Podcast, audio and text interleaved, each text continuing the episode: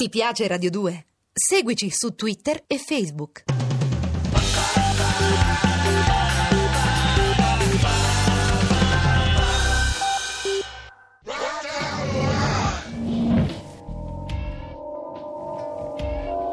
Dylan Dog di Armando Traverso dal personaggio ideato e creato da Tiziano Sclavi.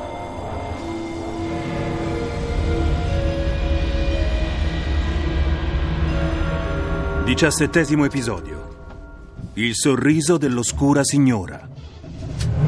Come stai, Angel? Meglio, molto meglio.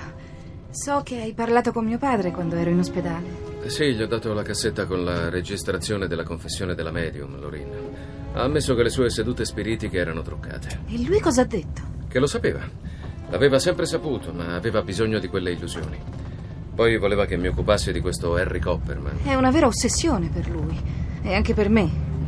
Cosa ti hanno detto al St. James Hospital? Sì, insomma, mi riferisco a... Al tumore? Niente. Non ci sono più tornata. E in clinica mi hanno solo rimesso un po' in sesto dopo la sciocchezza che ho combinato. Eh, Tagliarsi le vene non la definirei una sciocchezza. Voglio dire, spero che adesso non ci Voglio dire. Hai visto, l'hai detto anche tu. Il fatto è che, secondo il medico del St. James, avrei dovuto essere morta. E anche secondo me. Ma quelli dove ero ricoverata adesso non mi hanno detto nulla, io gliel'ho chiesto. Perciò non voglio dire più niente. Angel. io- Eccolo, il Cristo Road 25, siamo arrivati. Sì? Buonasera, cerchiamo Harry Copperman. No, mi dispiace. Ci deve essere un errore. Qui non abita nessun Harry Copperman. Eh, Siete sicuro? Non conoscete nessun Harry Copperman? Assolutamente. Mi chiamo Neville Hart e questa è casa mia. Forse vi hanno dato un indirizzo sbagliato. Spiacente e buonasera. Chi era? Nessuno. Avevano sbagliato. Allora vieni qui. Abbiamo lasciato qualcosa in sospeso. Eh sì. Ti amo, Lorin. Ti accompagno a casa, Angel. Grazie, Dylan. Non si può dire che tu abiti in una reggia. È il mio rifugio, lontano da tutti, per stare in pace con me stessa. Immagino che non sia facile essere la figlia di uno degli uomini più in vista di Londra. No, per niente. Dylan, quando sono venuta da te la prima volta, ero molto preoccupata per mio padre. Io. Io penso che non sia ancora finita. Se davvero sapeva che Lorin lo ingannava, è ancora peggio. Lo sento, ho paura che possa succedere qualcosa. Cercherò di saperne di più. Adesso cerca di stare tranquilla. Devi provare ad essere più serena. Sì, ci proverò. Io. Grazie. Angel, io. io ti. No, no, Dylan. Non dirlo. Non avrebbe senso. Perdonami. Non avrebbe davvero nessun senso.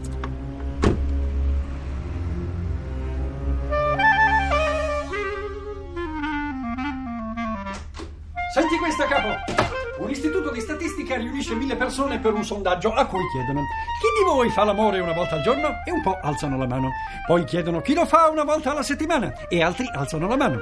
Poi chi lo fa una volta al mese, altri ancora alzano la mano. Poi ogni tre, sei, nove mesi e alla fine chiedono chi lo fa una volta all'anno e un omino in fondo alla sala tutto felice risponde io, io. E il tipo che gli è vicino gli dice solo una volta all'anno e sei così contento? Sì, perché è domani. A proposito, come ti è andata con Angel? Beh, direi uno schifo. Non so, forse non avrei dovuto cercare di baciarla.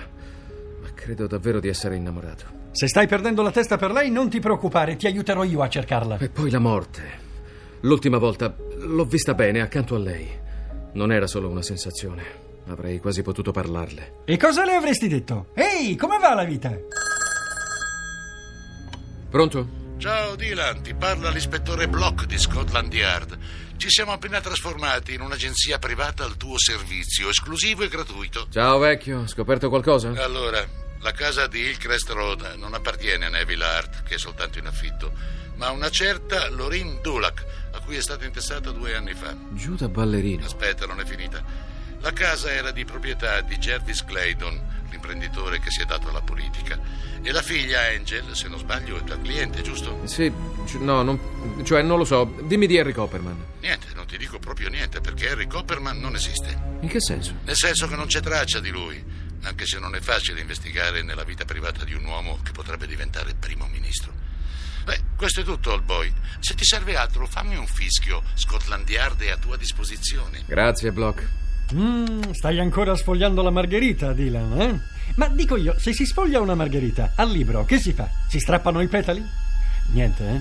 Vabbè, che intenzioni hai, visto che non ridi alle mie battute? Vado da lei. Angel, Dylan, meno male che sei venuto. meno male lo dico io. Pensavo che tu non volessi più vedermi dopo l'ultima volta. e- Io.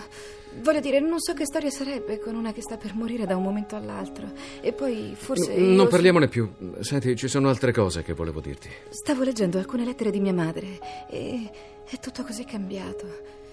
Io. Oh, Angel! E all'improvviso è svenuta. Forse è stata dimessa troppo presto. Sembrava davvero essersi ripresa, ma credo che sia gravemente malata. Al St. James Hospital le hanno diagnosticato un tumore. Questo spiegherebbe anche il tentato suicidio. Rifaremo tutti gli esami e ci faremo mandare la cartella dal St. James. Bisognerà avvertire la famiglia, il padre. Ci penso io. Jackal, Sì? è tutto pronto? Come mi avete chiesto. Mi troverò nell'appartamento di fronte a quello di Hillcrest Road 25. Ho già controllato la visibilità, è perfetta. Da quella distanza è impossibile sbagliare. Bene, farò in modo che alle 11 in punto Harry Copperman sia davanti alla finestra. A operazione conclusa riceverete le altre 50.000 sterline dove già sapete. È tutto.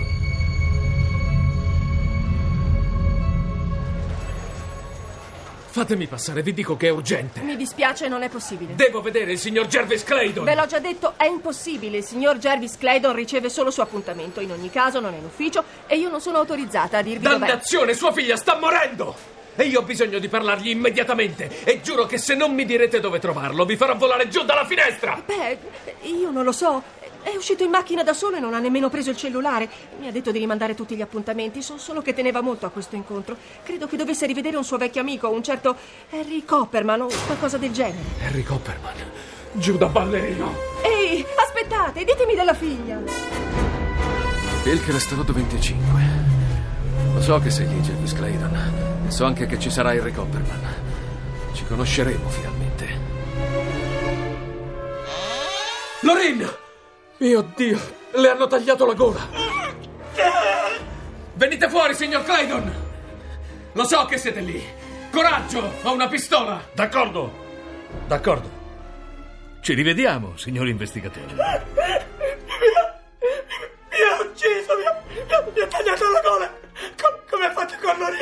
È solo un graffio, Neville. Perdete molto sangue, ma ve la caverete. Jarvis è un pazzo. Ha ucciso Lorin e urlava. E continuava ad urlare contro, contro un certo Harry Copperman. E voi, Neville? Cosa c'entrate in questa storia? Io ero, io ero l'assistente di Lorin per le sue sedute spiritiche. Ho capito. Nascosto nel buio e magari vestito di nero, facevate credere alla gente che apparivano gli spiriti. Beh, ne parlerete alla polizia. Dov'è il telefono? Niente telefono. Ho tagliato i fili. E poi non c'è bisogno di chiamare la polizia. Ormai mancano pochi secondi. A cosa? Al mio appuntamento con Harry Copperman. E alla fine. Signor Claydon, chi è veramente Harry Copperman? Ve l'ho già detto, ricordate? Un impostore, un farabutto, uno che ha rovinato la mia vita, ma che tra pochissimo finalmente verrà ucciso. Ecco. Adesso. Giù da ballerino! Hanno sparato dall'appartamento di fronte! Claydon! Claydon! Niente, è andato. C'è entrato in piena fronte. Dall'altra parte della strada doveva esserci un cecchino appostato con un fucile di precisione. Ucciderlo è stato un gioco da ragazzi.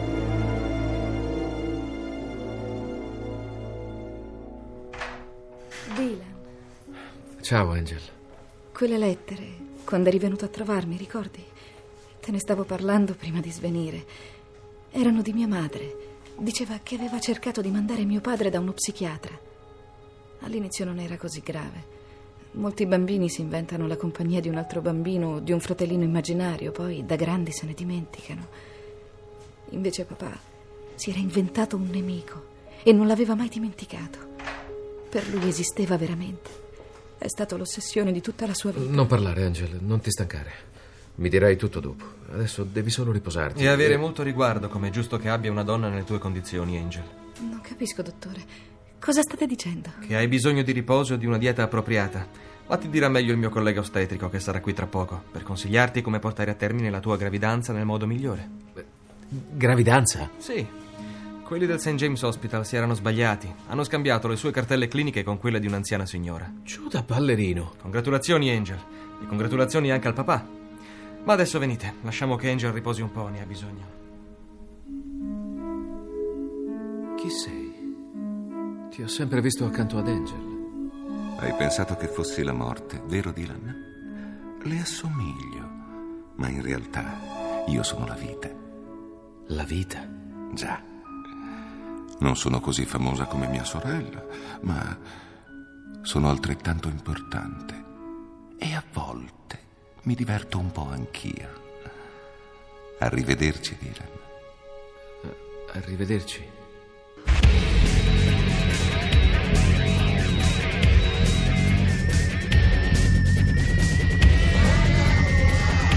Dylan Dog. Con Francesco Prando, Mino Caprio, Chiara Colizzi, Renato Mori, Saverio Moriones, Anna Cesareni, Saverio Indrio, Francesco Meoni, Stefano Miceli, Nadia Noto, Renato Cortesi, Francesca Gatto. Consulenza musicale Marco Pons de Leon. Ricerche Flavio Ferrari. A cura di Vissia Bacchieca.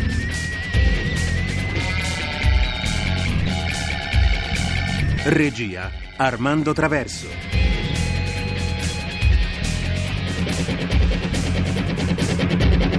Le avventure di Dylan Dog sono pubblicate da Sergio Bonelli Editore.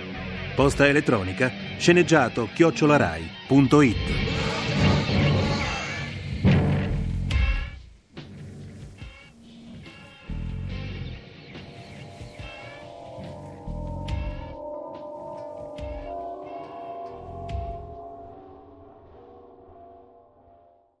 Ti piace Radio 2? Seguici su Twitter e Facebook.